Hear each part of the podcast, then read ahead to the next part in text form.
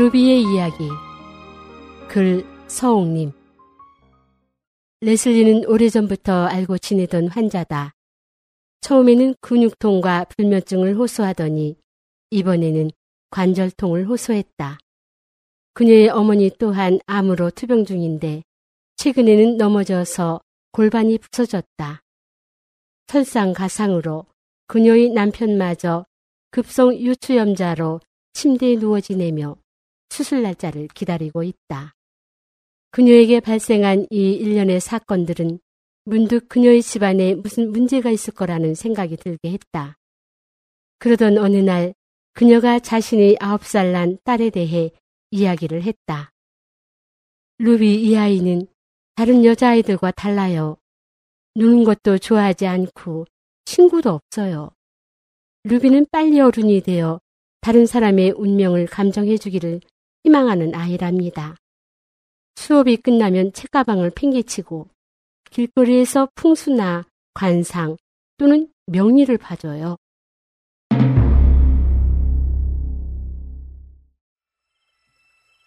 그래요?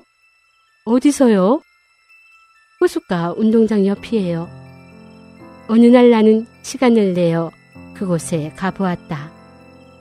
뜻밖에도 이 아홉 살의 어린아이는 천막을 치고 천막 주변에는 동화 속에 나오는 그런 것들로 현란하게 장식했다. 그리고 한편에 자신의 글씨로 당신의 과거와 미래, 당신의 운명과 행복을 알려드립니다. 라고 썼다. 놀라운 것은 그 아이에게 운명을 감정받기 위해 여러 사람이 줄을 서서 참을성 있게 기다리고 있었다는 점이다. 나도 호기심에서 줄을 서서 관찰해 보았다. 첫 번째 노파가 질문을 했다. 우리 강아지 바비는 지금 15살이야. 의사 말로는 불치병에 걸려서 오래 살기 힘들다고 하는구먼. 그 녀석을 포기해야 하는지 아니면 다른 병원에 가봐야 하는지 알고 싶어. 할머니와 그 개의 인연은 이미 끝났어요. 더 이상 돈을 낭비하지 마세요. 개가 편히 살다가 가도록 얼마 남지 않은 날들을 소중히 보내세요. 두 번째는 60세가량의 노년 부인이었다.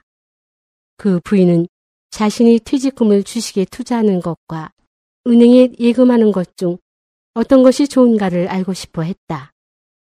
그 부인의 표정은 아주 진지해 보는 사람들을 마저 엄숙해졌다. 할머니, 돈이란 태어날 때 가져올 수 없고 죽어서 가져갈 수도 없어 어디에 두든 별 차이가 없어요. 어렵고 가난한 집 없는 사람들을 도와주세요. 그들이 돈이 더 필요해요. 아이는 자신이 만든 카드를 보면서 아주 엄숙하고 부드러운 말투로 말했다. 은행에 저금하면 전문가가 돈을 관리해주고 비용도 적게 들어요. 그 부인은 25센트 동전 두 개를 루비에게 주고 만족스러운 표정으로 자리를 떠났다.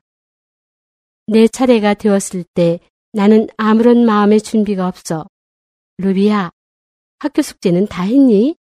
라고 물었다.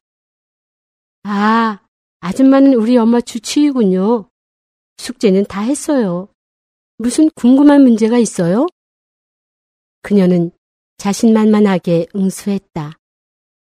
순간 난 그 아이가 왜 이곳에서 점을 치고 또 많은 사람들이 줄을 서 있는지 알 수 있었다.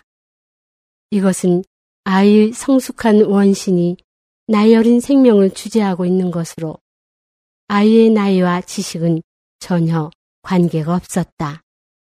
그래, 너는 이미 다른 사람들의 질문에도 대답을 해줬으니 내 질문도 대답해 줄 수 있겠구나. 너희 엄마와 아빠의 몸이 왜 나빠졌니? 왜 너희 식구 4명 중 3명이 모두 심각한 병에 걸렸지?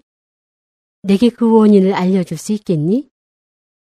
루비는 즉시 카드를 꺼냈는데 그 카드에는 아무것도 그려져 있지 않았다.